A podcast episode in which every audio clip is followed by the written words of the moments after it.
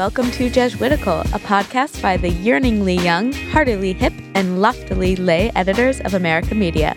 That lay part means we aren't Jesuits, but we work with them. Join us each week for a smart Catholic take on faith, culture, and the news, often over drinks. I'm Ashley McKinless, and I'm joined by Olga Segura. Hey guys. And Zach Davis. Hello. Hello. How are you guys doing? I'm great. I'm Pretty good. Really psyched about the wine we're drinking right now. Yeah, where's it from? So we are drinking a, a Riesling, and I'm not normally a white wine kind of guy, which I know is Olga's favorite, but It is. uh, we are drinking. It's called Inigo, and you might be thinking, isn't that Spanish for Ignatius? Ignatius, like the founder of the Jesuits. I You're was thinking. Princess Bride, but sure. Um, also an Inigo. However, it is a reference to Saint Ignatius, not uh, Inigo Montoya. not Inigo Montoya. um, we're drinking Inigo, uh, which is a Riesling from uh, Sevenhill Winery, which is a South Australian wine. Um, and so this was gifted to us by our host in Australia And when this we were is there. the only Jesuit-run winery yeah, in the this, world, this right? is a Jesuit-run winery, which I can think of few things that would have been more on brand. Honestly, unfortunately, we didn't get to go while we were in Australia, but our hosts were super kind and uh, got us some bottles to go. So, Yeah. So cheers. Cheers, Cheers, to guys. Inigo and his companions. so good. All right, who are we talking to this week, Olga?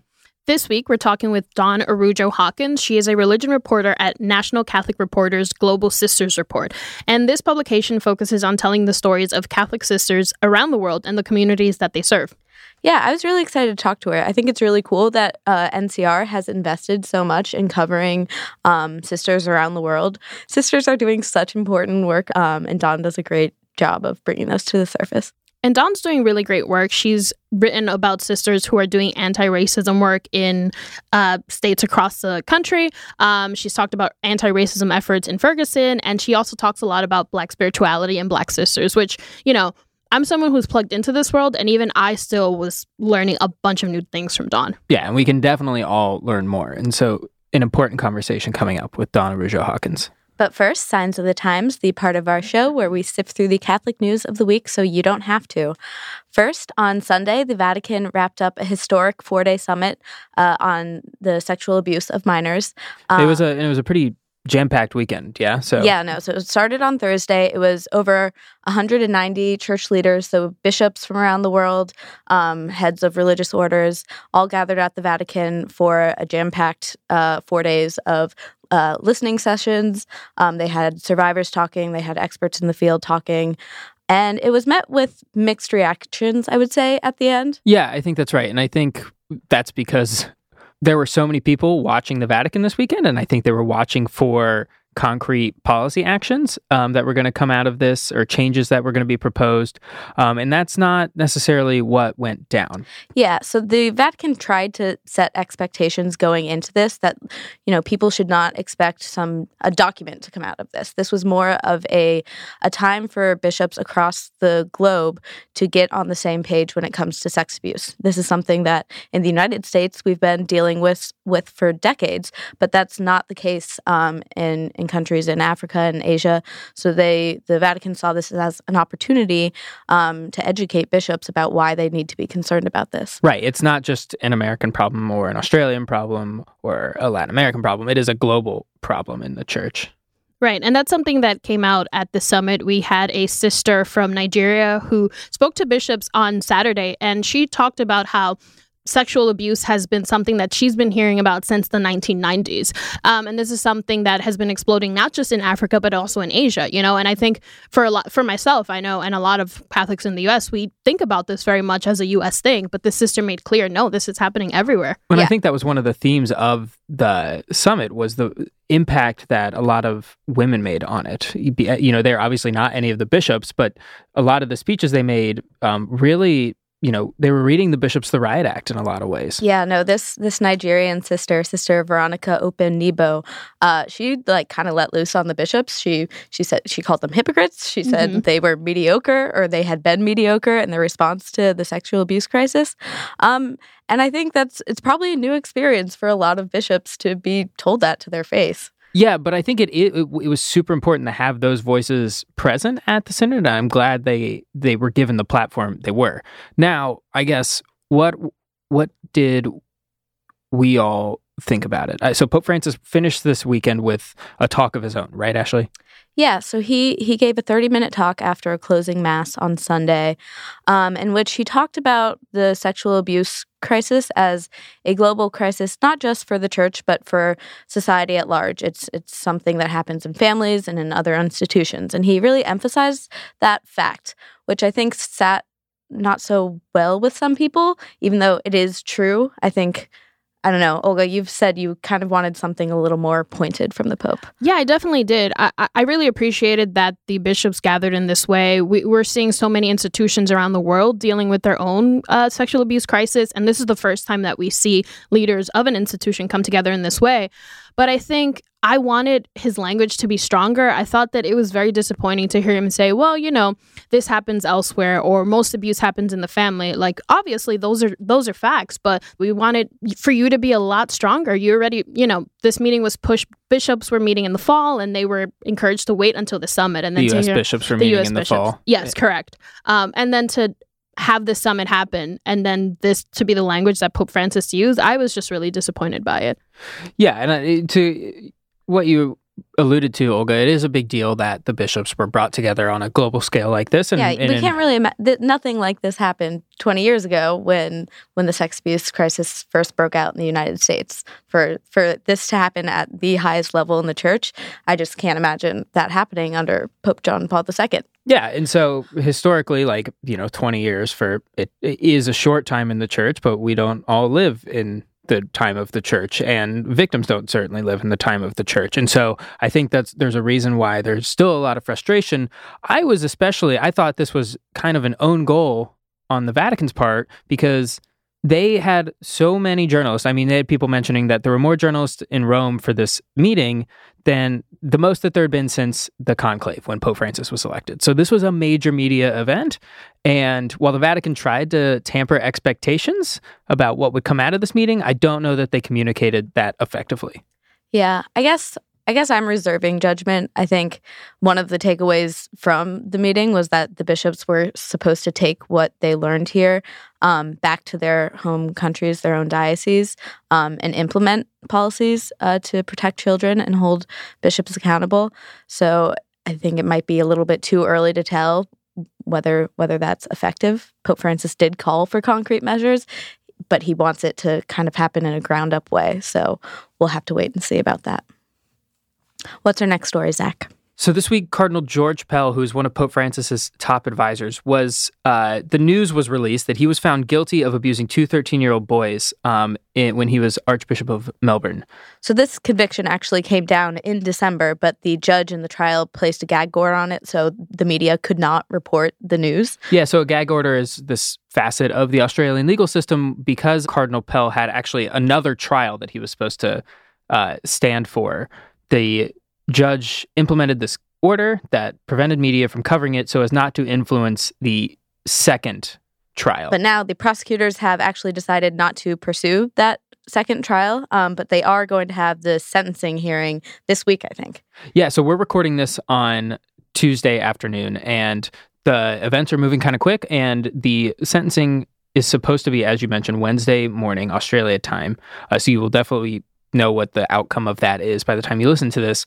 Um, but this is a big deal, and if you're confused on why you maybe have heard this news twice, the, the the, reason is because it was reported by some in December when this news first broke, but because the gag order's been lifted, um, more media are free to talk about it, including us. Correct. And Pell has maintained his innocence throughout, and he's described the accusations as vile and disgusting conduct and is expected to appeal the conviction.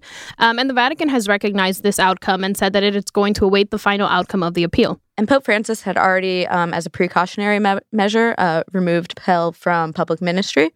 Um, Once he had gone back to Australia to stand trial. Right.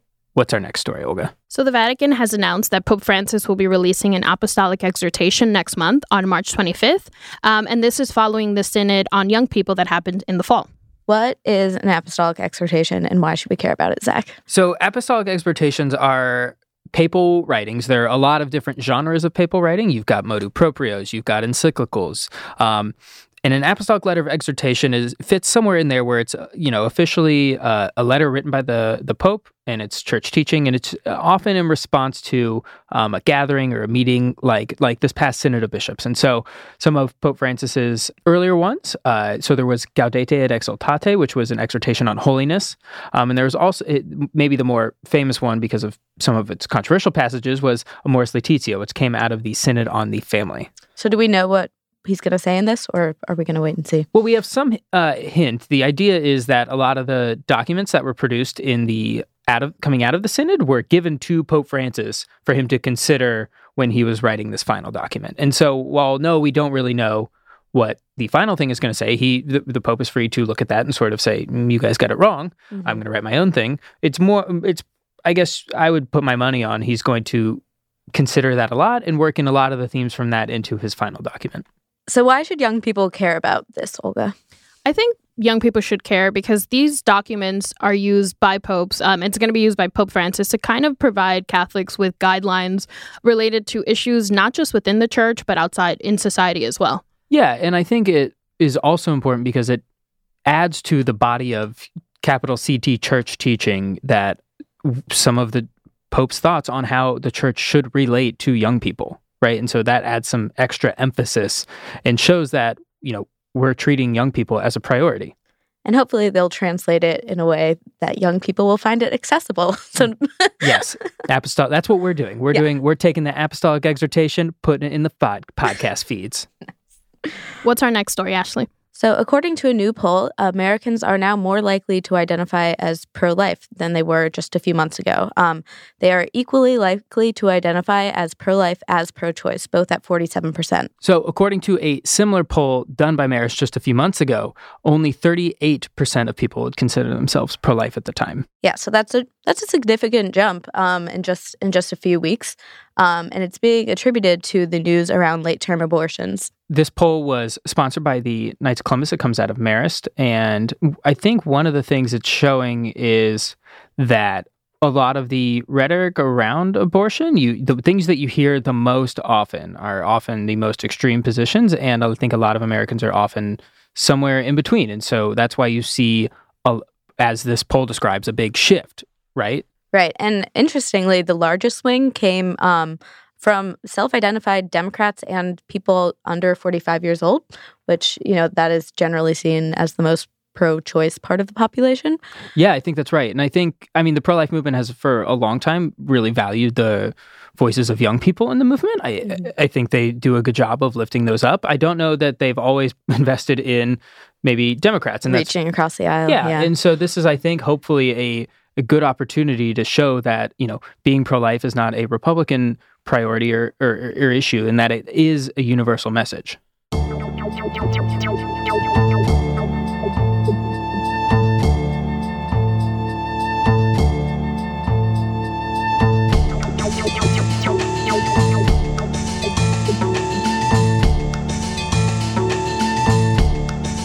Joining us via Skype today is Dawn Araujo Hawkins, a religion reporter at Global Sisters Report, which focuses on the stories of w- women religious around the world. Welcome to Jesuitical, Dawn. Hello, thanks for having me. Yeah, no, we're super, super excited. So, you work at NCR's uh, Global Sisters Report, and NCR, for our listeners who don't know, is National Catholic Reporters. Um, how long have you been there, and how long? Why? Why is it important to report on women religious?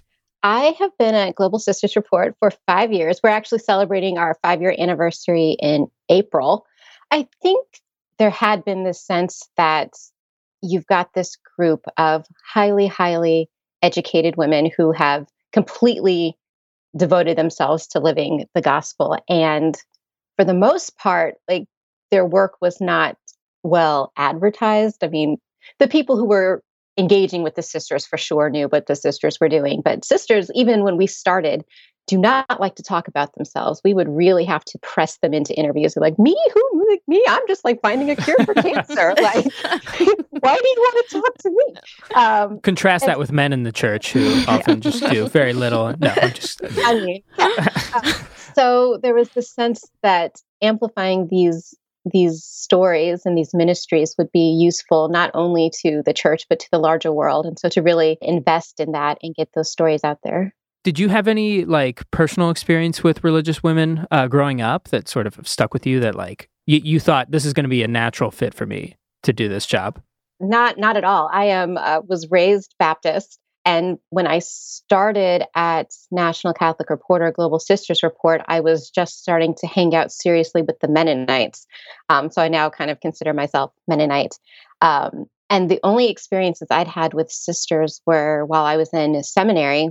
I went to a seminary in uh, in Ohio, and there was this affordable housing complex of sorts for women, specifically women who were um, leaving prostitution. And I was kind of tangentially like watching these protests. And at one of the big, they staged a live nativity um, outside of this like corporation that was trying to buy this house and this housing and close it down. And there was a sister who spoke, and I was like, I did not know that's what nuns did. Like I had mm-hmm. not a clue. Like this is what they were about. There are so many misportrayals of sisters in media, which now I'm like very well versed in. But you know, you see like sister acting, you think that's what they do, or they're right. always like really mean teachers. And I don't know that I really gave it a whole lot of thought, but I don't think I had any idea of the type of apostolic ministries they had that were really like what do you mean by apostolic people. ministries like outward helping people like doing things social justice um, or other terms other forms of activism instead of um, you know just kind of sitting in a cloister and praying which people do and that i think has its place and is you know helpful as well but i had no idea that there was anything outside of that what were what were some of the ministries that you've covered or come across that really stuck out to you among women religious? Or is there a specific sister whose story has has stuck with you? You know, one, one story that I always bring up when people ask me about, you know, what what are what are ministries that sisters do? There is one sister I interviewed who is a biology professor at a university and kind of her research focus and what she sees as her mission is finding a plant-based cure for cancer. Another sister who i think is really just uh, pretty fantastic is uh, allison mccrary. She is based in louisiana. She's a sister for christian community and she's a civil rights lawyer and activist specifically focused on police accountability and criminal justice reform and she's like the wokest person i know. Like every, i follow her on social media. I'm like i don't i don't even know half of what you're talking about but like wow like she's she's pretty great. And she's young too. She's uh, i believe 36 and just real really really sharp really really smart. I, I was wondering we, we were preparing for this interview and i thought about occasionally in sort of secular news there'll be a, a nun that goes viral for doing something just sort of like pretty ordinary. I don't know like throwing out the first pitch at a baseball game or one of my like personal friends and heroes sister jean the chaplain of loyola chicago's men's basketball team sort of went viral last year. Um, why do you think it is that nuns sort of are in the public imagination in this way and they can they have this tendency to go viral? I, I think it's based on a misconception of what sisters are and what they do. Um, I mean, this is really, we laugh about this all the time. Every time some sister is viral for like, there was, I think, once a photo series of sisters mowing the grass. And I was like, well, who do you think mows their grass? what, what, do you, what did, did you expect? Um, I think it's just a lack of knowledge for most people and just like oh isn't this so interesting? They're like doing they're just like us. They're just like normal people. It was like eh, yeah i mean obviously they've you know devoted taken vows of poverty and chastity and devoted themselves to the gospel. That's you know kind of radical and different but they're normal people so, Dawn, it's Black History Month, and you reported on this collaboration um, that's happening where, for the first time, the Oblate Sisters of Providence, which are predominantly Black sisters, and the Servants of the Immaculate Heart of Mary, which are mostly white sisters, are coming together for this vocations project. Um, can you talk to us about what's so significant about this collaboration? Yeah, the Oblate Sisters of Providence and the Sister Servants of the Immaculate Hearts of Mary, the IHMs, because that's a mouthful, um, they have this long history that was kept under wraps for a very long time. So, the Oblate Sisters of Providence, first Black congregation in the United States, founded in 1829. And one of their first four founding members was a half Haitian, half British woman named Teresa Maxis Duchemin. And she this is kind of glossing over a lot of history, but she ends up leaving the Oblate Sisters of Providence and founding the IHMs, passing as a white woman mm. um, in 1845.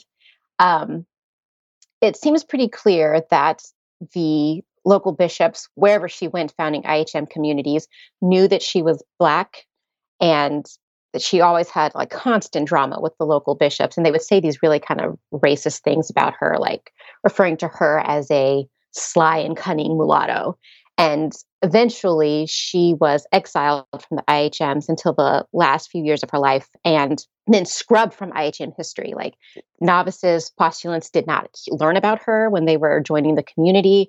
They went through, leadership went through great lengths to kind of, you know, separate themselves from this history of this Black foundress. And it wasn't until 1992 when an IHM historian, Sister Margaret Gannon, wrote a book and she had these collections of letters that like proved that Teresa Maxis was a founder of the IHMs and that she was black and that there was this huge like 160 year cover up um, and then from there they formed a relationship with the oblate sisters of providence who are their spiritual sisters mm-hmm. in a sense and so what i thought was really interesting about this vocations event that they did was that it was just sisters being sisters, you know, working on vocations. Because so often you, you know, when you talk about Black sisters, it's always in the context of race or racism. And I mean, they're just sisters like everybody else. And I thought it was so cool that they were working on something that, I mean, it had racial tinges to it because obviously so much of the history of the United States is steeped in racism. But they were just doing a vocations event together. And I thought that was just a really cool way for them to collaborate and move forward. Dawn, one of the things that made me super excited to talk to you for this interview is that you've been at NCR for five years. I've been at America for a little over seven years. And sometimes being the only person of color in a predominantly white religion media space can be there's kind of this pressure. I know one of the things that people are like, do you ever get tired of writing and talking about racial justice? Do you ever get tired of covering like black and brown issues? Um, and for me, sometimes I feel like there, even though it's something I'm passionate about, I'm like, why does the pressure kind of it always feels like the pressure is falling on me to be the voice um, for that beat. Um, what do you think being a, be, being a black woman in christian media? Whew, yeah isn't that the question? I know that was a very very very loaded question but you know i i i started a global sisters report in may 2014 and then Michael Brown was killed in August 2014, so just a few months later. And I think for many younger, youngish millennial um, Black people, that was a that was a transformative moment, like more so than anything else, I think, in our lives. And it was at that point that I really started to think about what was my job as a journalist. And Ethel Payne, the first lady of the Black press, she once said that you know, the Black press is intrinsically advocacy press. And I've really taken that to heart in the sense that writing about race and racism, or even just celebrating Black people um, when it's not about race or racism, is part of my job. And I don't, I've come to the realization that that is not me being unobjective. I think objectivity in journalism has been warped into something that it was never meant to be. Like it doesn't mean seeing both sides of racism. It means going into a story um, without a preconceived notion, not dismissing facts that don't fit your idea of what the story is. But once you get all of those facts, it is your job to call a spade a spade. It is your job to call racism racism. And I find myself really to be energized by that and to feel to see that as a mission and a calling and if, you know, someone's going to, you know, come at me like, oh, you're not objective, you're against racism. Yes, I am. and it's a hill I'm willing to die on. So if that's a problem for you, you have some reevaluating to do. Um, so, no, I mean, sometimes it is hard. There was, I was just finished a series on um, cities that had high profile racial violence. And I had focused one on Korryn Gaines, who was shot by police officers in Baltimore. And she had taken, before she died, obviously, had taken um, some video of the encounter. And she had her five year old son with her. And I could hear him talking in the background of this video. And he sounded just like my two year old son. And I like had to mm-hmm. close my computer, walk away. That was mm-hmm. like, I just needed to take some time. That was really hard. But uh, generally, like I, I feel energized. Um, I feel like this is a mantle that I want to take on and carry on for as long as I am writing, which hopefully is a very, very long time. Yeah, we hope so too. Thank you so much for the work you do and for talking to us. Oh, thank you. Yeah, we do have one final question for you. And okay. we ask all our guests this. If you could canonize one person, living or dead, Catholic or not, fictional or non fictional, who would it be and why? Oh, oh, oh, this is easy. This would be Ida B. Wells Barnett. All right, tell us tell us who Ida B. Wells is. Ida B. Wells is a black journalist who really changed the idea of what lynching was in the United States.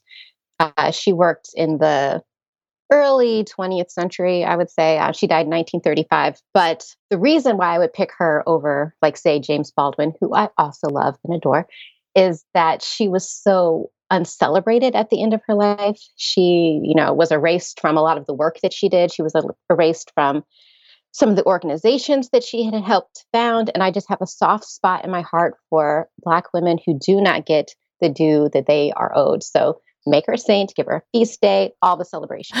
all right. Amen.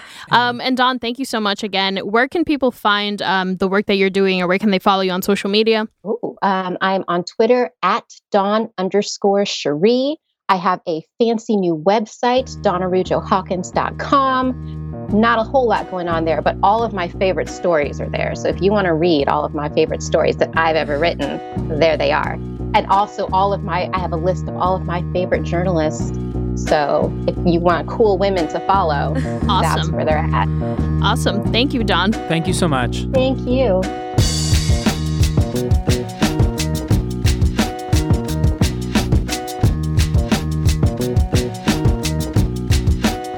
All right, now it's time for some housekeeping. What do we have, Olga? So, if you are in the San Jose area next month on March 13th, there will be a Solidarity on tap at the Golden State Brewery, and the speaker will be Sister Barbara Hagel. Um, she is the Care for Creation coordinator um, of the Dominican Sisters of Mission of San Jose, and the theme will be the essential care of creation. And if you're in Los Angeles on March 26th, there will be a Solidarity on tap event at the Boomtown Brewery. Uh, the speaker will be Joseph Tomas McKellar, the co director of PICO California, on the theme Becoming and Belonging Evolving Faith Based Community Organizing in Our Racially Polarized Times. Um, and you can find out about both of these events uh, on Facebook and through the Ignatian Solidarity Network uh, website, which is ignatiansolidarity.net. All right, now it's time for Consolations and Desolations, the part of our show where we talk about where we found God this week and where it was harder to find God. What do you have, Zach?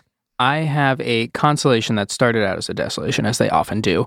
I was visiting with my grandma this weekend in Ohio, and uh, she is undergoing treatment for ovarian cancer right now. And she had kind of mentioned to me, sort of jokingly, but in a, I don't know, in a serious way, that, you know, well, saying some prayers, but not sure God's listening because not sure, you know, not sure any of them are working. Um, and so I, you know, said back, I, I'm going to, all right, well, that means I need to up my prayers for you too. Um, but I've lately been struggling a lot with prayer, but I think just a lot with what's been going on in the news and uh, with um, other things going on in my life. So I was feeling guilty about not being able to up my prayer game for grandma. And so I reached out to a friend who's traveling in the Holy Land right now and asked if they would be able to pray for my grandma. And uh, they wrote back to me just today and mentioned that they were at the Sea of Galilee and where Jesus calmed the storms. And he, they asked if Jesus would calm the storms in my grandma's life and in my life. And the consolation in that was both that, you know, in a time of struggle, being able to reach out and recognize that like this is where God is working in the way that we lift each other up in our times of struggle. Um, being able to have that shown to me by this person was my consolation this week. That's really great. Yeah. I've also sent some prayer requests to the, to Holy, the Holy Land. Land. Yeah, it's a, it's a good feeling to know that they're praying for us over there. Yep. What do you have, Olga?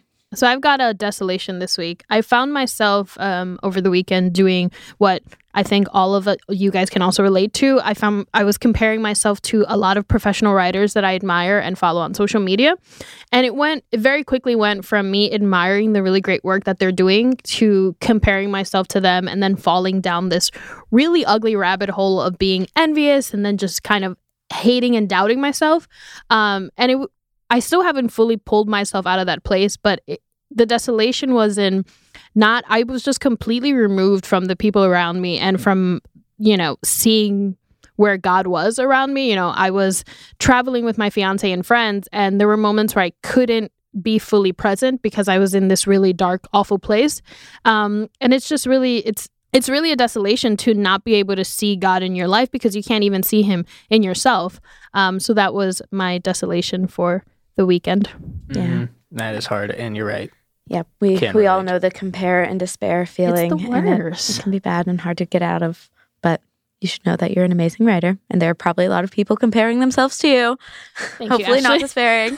yeah, please, please don't despair. But thank you, Ashley. Uh, what do you have this week?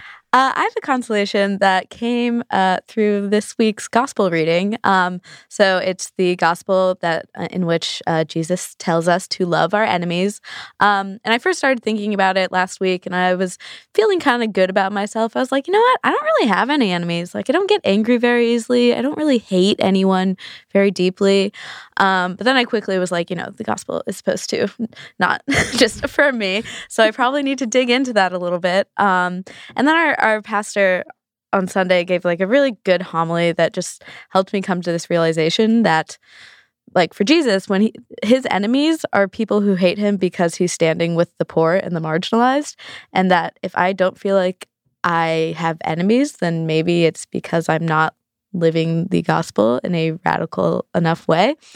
Um so so like that didn't feel great to come to that realization but the consolation was was feeling like i was i was open to god's word through the readings and willing to be challenged by them um so so yeah so that was consoling Yeah, I find these Luke readings the past couple weeks really like uh arresting. Like yeah if you're hungry, woe to you.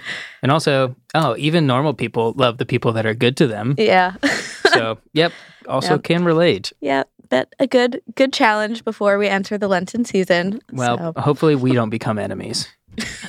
That would just be awkward. That would not is not God's will, I don't think. no, no. All right. Jesuitical is brought to you by America Media and produced by Eloise Blondiau. Our editor is Noah Levinson. Adverb provided by Mama McKinless, aka my mom, Kathy McKinless. Judge information provided by Eric Sundrup, SJ. Engineering by Kieran Freeman. You can follow us on Twitter at Jesuitical Show. Please subscribe to us on Apple Podcasts or wherever you get your favorite podcasts and leave us a review. And you can send us your questions, feedback, cocktail recipes, and tell us where you found God this week at Jesuitical at americamedia.org. For American Media, I'm Ashley McKinless with Olga Segura and Zach Davis. We will see you next week.